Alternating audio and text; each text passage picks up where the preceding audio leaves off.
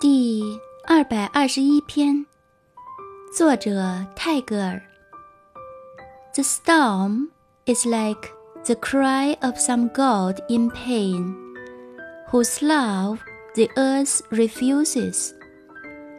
狂风暴雨像是在痛苦中的某个天神的哭声因为他的爱情被大地所拒绝